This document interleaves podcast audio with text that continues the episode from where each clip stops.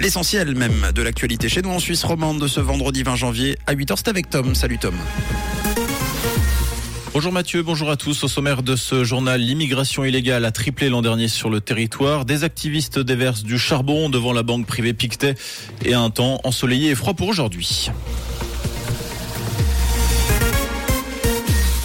L'immigration illégale a quasiment triplé en 2022 en Suisse. L'an passé, les autorités ont procédé à 52 000 interpellations sur le territoire, un chiffre qui n'avait pas atteint 19 000 en 2021. La majorité des migrants sont afghans ou marocains. Le nombre de passeurs présumés est resté pratiquement inchangé par rapport à l'année dernière. À noter que le canton de Zurich n'aurait d'ailleurs pas accueilli le nombre suffisant de requérants d'asile. Selon Tamedia, le canton accueille chaque semaine 100 personnes de moins que prévu. Un paillarnois de 7 ans est décédé après avoir ingéré une pile électrique. D'après le directeur de l'établissement primaire de Payerne dans lequel il étudiait, les faits se sont produits dans la sphère privée. Le 24 heures nous apprend ce matin que l'enfant a été hospitalisé et opéré au Portugal dans la foulée de l'accident survenu autour de Noël. Les chirurgiens ont pu retirer la pile, mais l'enfant n'a pas survécu à la vascularite. Les résultats des examens doivent permettre de comprendre si c'est la pile qui l'a entraîné ou l'a réveillé. Une cérémonie est prévue ce samedi en fin de matinée à l'église catholique de Payerne.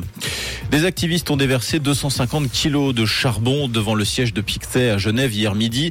Une action menée pour euh, dénoncer les investissements de la banque dans la multinationale allemande RWE qui exploite la mine de charbon de Lutzerat.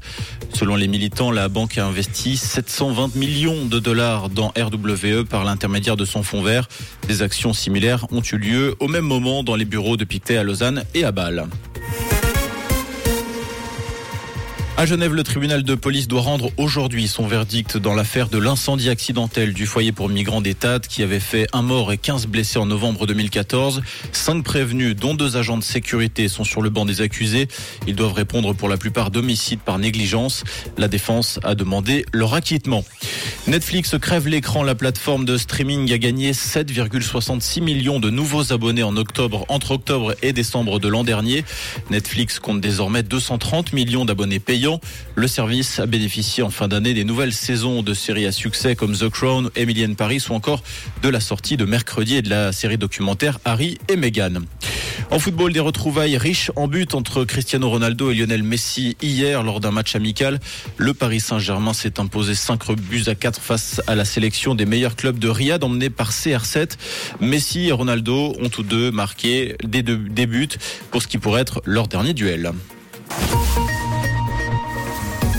Ce matin, du soleil, des températures très fraîches et de la bise. Au programme, on compte moins 12 degrés en Vallée, puis moins 8 degrés à Saint-Cerre et à Arzier-le-Mieux actuellement, avec des flocons de neige à prévoir en deuxième partie de journée, et puis également euh, quelques passages nuageux.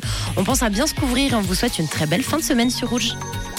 C'était la météo, c'est Rouge.